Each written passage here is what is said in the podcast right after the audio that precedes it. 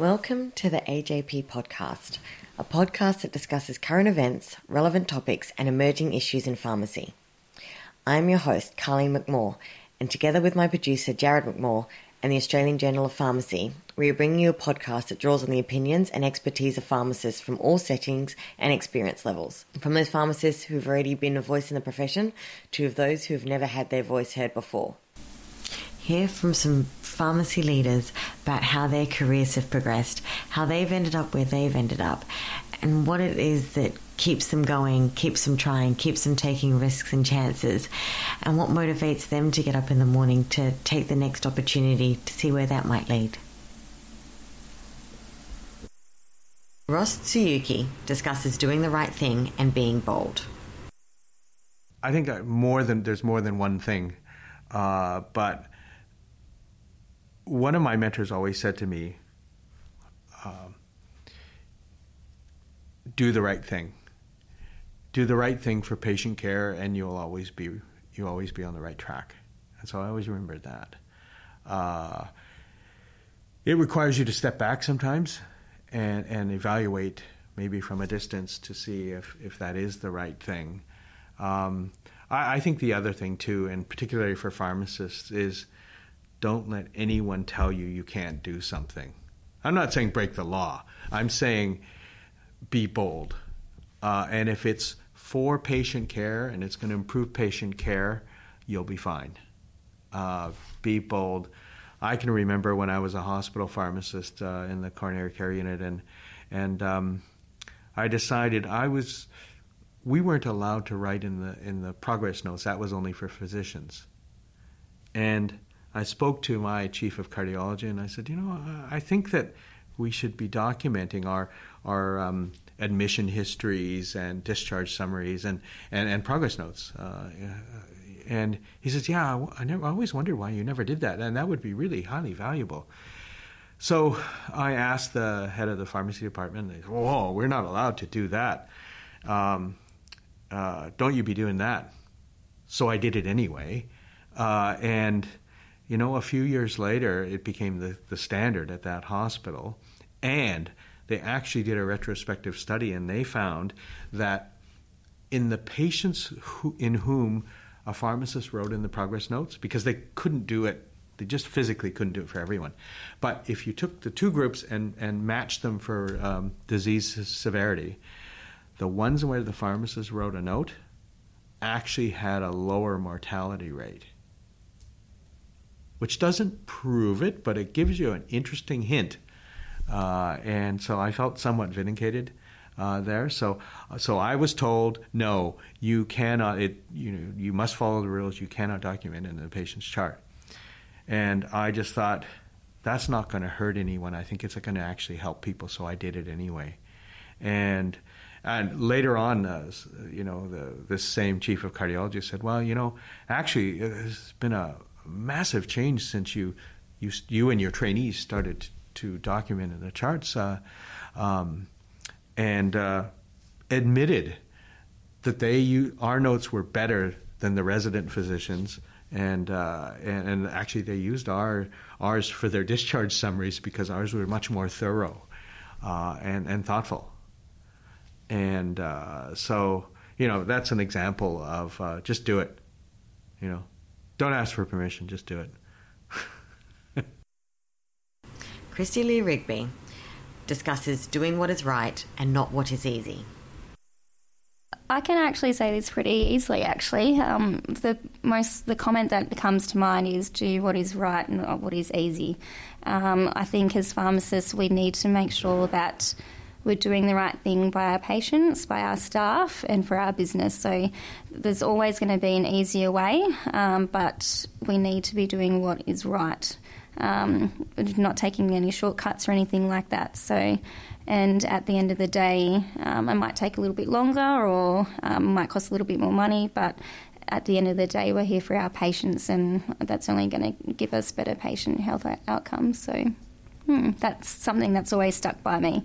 Um, and day to day as a pharmacist, sometimes there's things, oh, I'll just do it this way because it's a bit easier and I don't have the time. But then down the road, it's always much harder. So if you just do it the right way first, then it's going to be much easier and more rewarding in the end. Belinda Wood shares her slogan to push boundaries and characteristics of being an effective leader.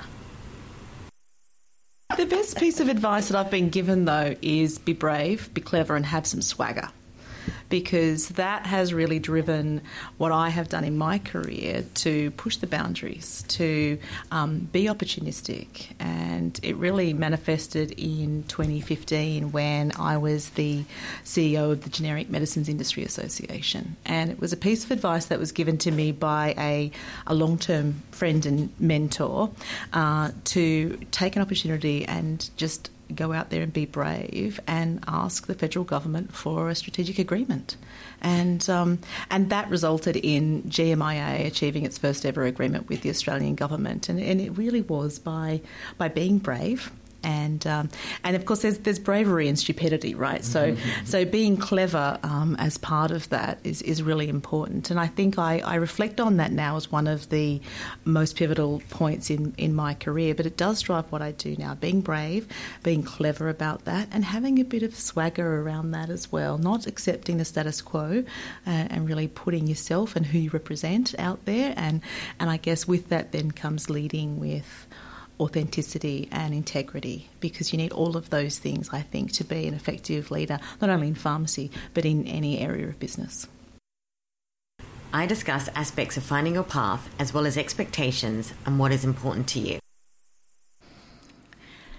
The best advice that I've received in my pharmacy career.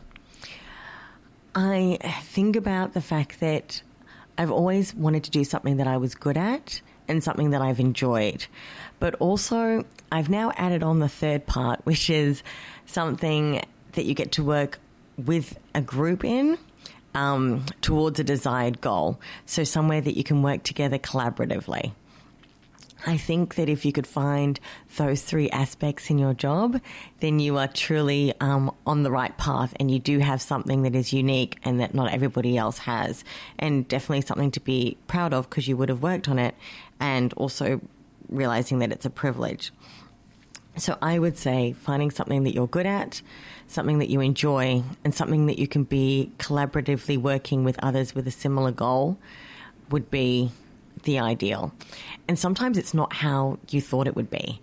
I think um, when I was studying, there was a lot of discussions and even a lot of judgment on people who tried different things and maybe even did one course and did another. Um, there's always a lot of backchat, but I guess the only person you have to think about is that you are meeting your aspirations and your goals. Because at the end of the day, when you look back on your life and you think, did I do something that I really enjoyed? Did I do something that I was good at? And did I do something where I was working collaboratively? If you can answer yes to that, then it doesn't matter what everybody else says. But I do agree that it is a big challenge, or it can be a big challenge when, yeah, when you're finding your path. And I would say follow your passions, and not everybody has the same passions and skills. So, where you find to utilize your passions and skills, as long as it's in line with your values, um, Joyce McSwan discusses the best you can give and self care.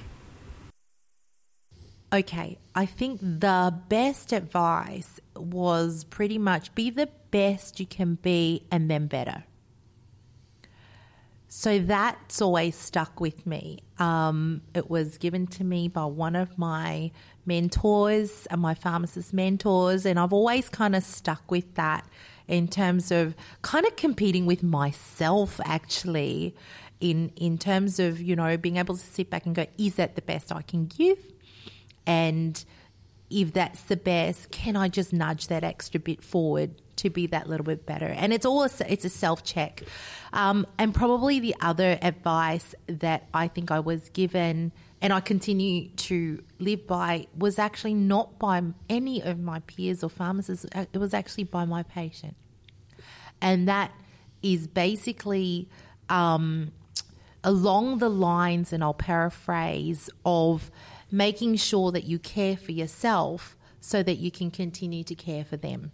Um, and I think that's coming from a patient that says a lot coming from your mother that says something else but coming from your patient i think it's it says so much about how much they value your help but also how much um, you know you're also a human, and for an overachieving person like myself, um, with a D- DNA of you know probably type one, you you really um, have to uh, self check that a lot to make sure that that element of self care is definitely a, a non negotiable. So you don't burn out, so you can be sustainable. So yes, can you give us some tips on some of those self care aspects? Absolutely, yes. Learn how to sleep. I love the ability to do all kinds of things with my sleep. Sleeping is sleeping doesn't learning how to sleep doesn't mean sleep more. Sleeping um, is a huge part of self care. I think the discipline of sleep is so important to understand, and the science of sleep, consequently. But being able to rest when you need to rest, um, snack rest if you need to snack rest on some days. Um, to me, it's been a really awesome, uh, you know, training process for myself. Um, yes, so that's number one. Um, exercise regularly, like that has been, um, yeah, that has been such a uh, such an important part of more latter part of my life. The more I started to achieve, the more I realized I couldn't afford not to be well. Um, so you know, I was basically, yeah, finding that I needed to self care more, and that was ex- exercise actually helped me be more productive. Consequently, by giving up that, you know, 40 minutes meant that I had another three hours of productivity, you know, so that, that was the quality exchange ratio in my mind to actually motivate you know, because it's, it's a bit of a mind battle sometimes. Um, but that was the exchange rate in my mind and went, okay, I'm happy with the exchange rate. I can do that. Um, so a lot of self positivity and talk, self talk. Um, probably two other things that I find has been most helpful for me um, is actually self talk. Yep, talking to myself. People might think that's mad, but talk, self talk you know, is is incredibly therapeutic.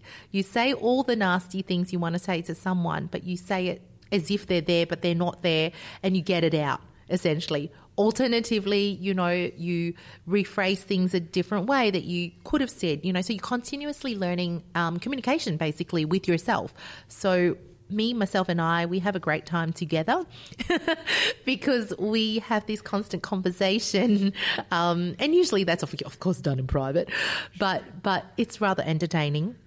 Um, and I think self talk is is a wonderful way of not just practicing communication because that's a very key element of um, of of uh, persuasion, but also very key element of um, you know progress progression yeah, being able to communicate well is incredibly important. And the last little trick that I have, which I find incredibly useful, is um, music.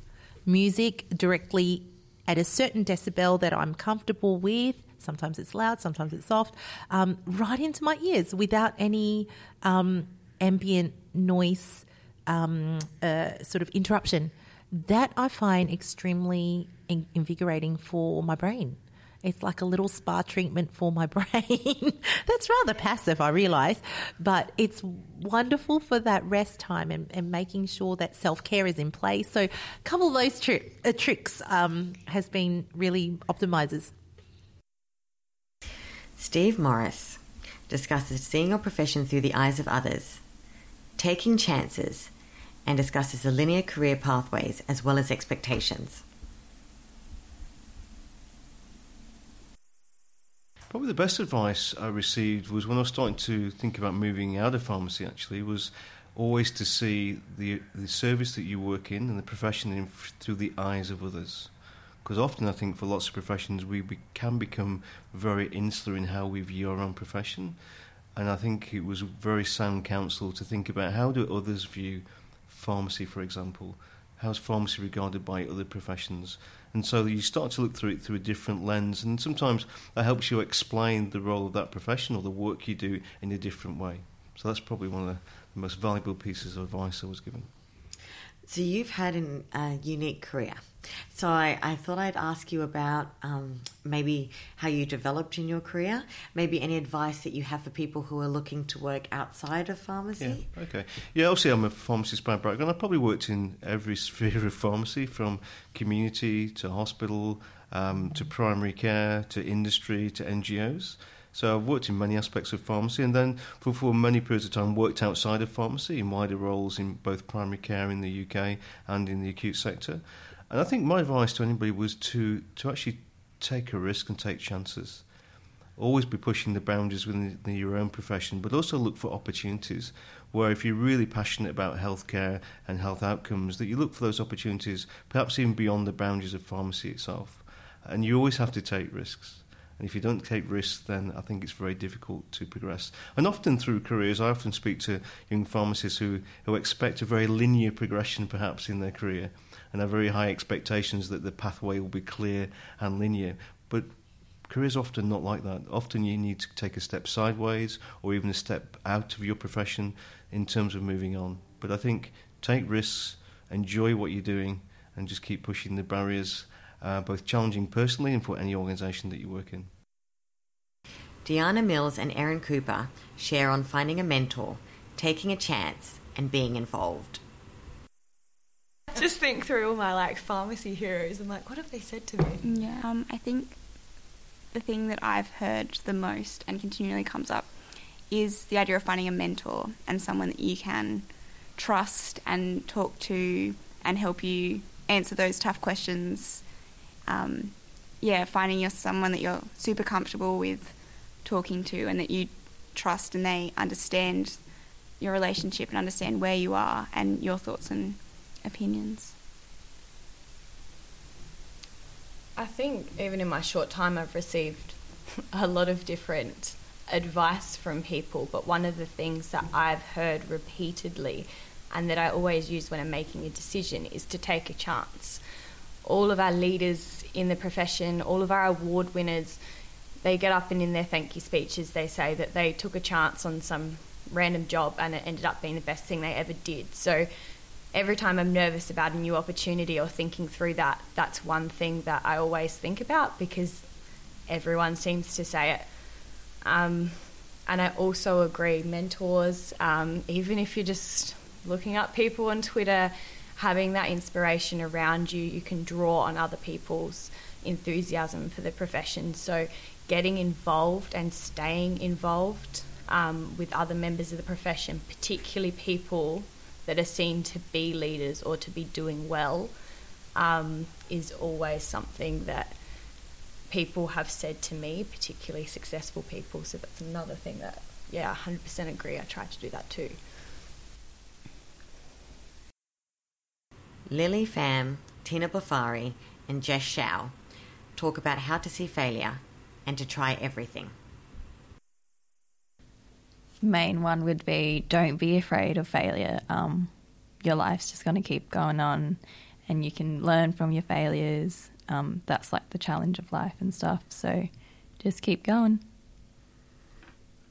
Um, for me, it would be that um, you should try a little bit of everything out. Um, don't be afraid to, to try everything because you know you don't want to be kind of narrowing your field in too too far when you're starting out as an early career pharmacist and you just want to be exploring everything before you know maybe you find something that you truly am passionate about um, and settling there.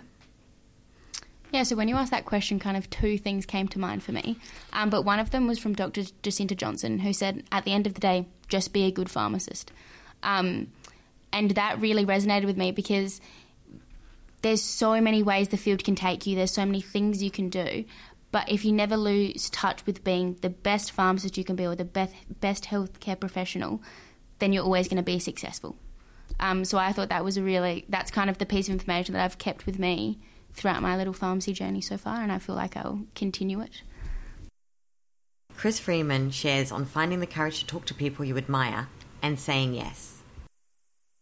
I think uh, there's there's two pieces of advice. I think uh, one is not to be shy and to, to, go up and actually uh, interact with that person that you've always wanted to interact with. And I can tell you a personal story about that.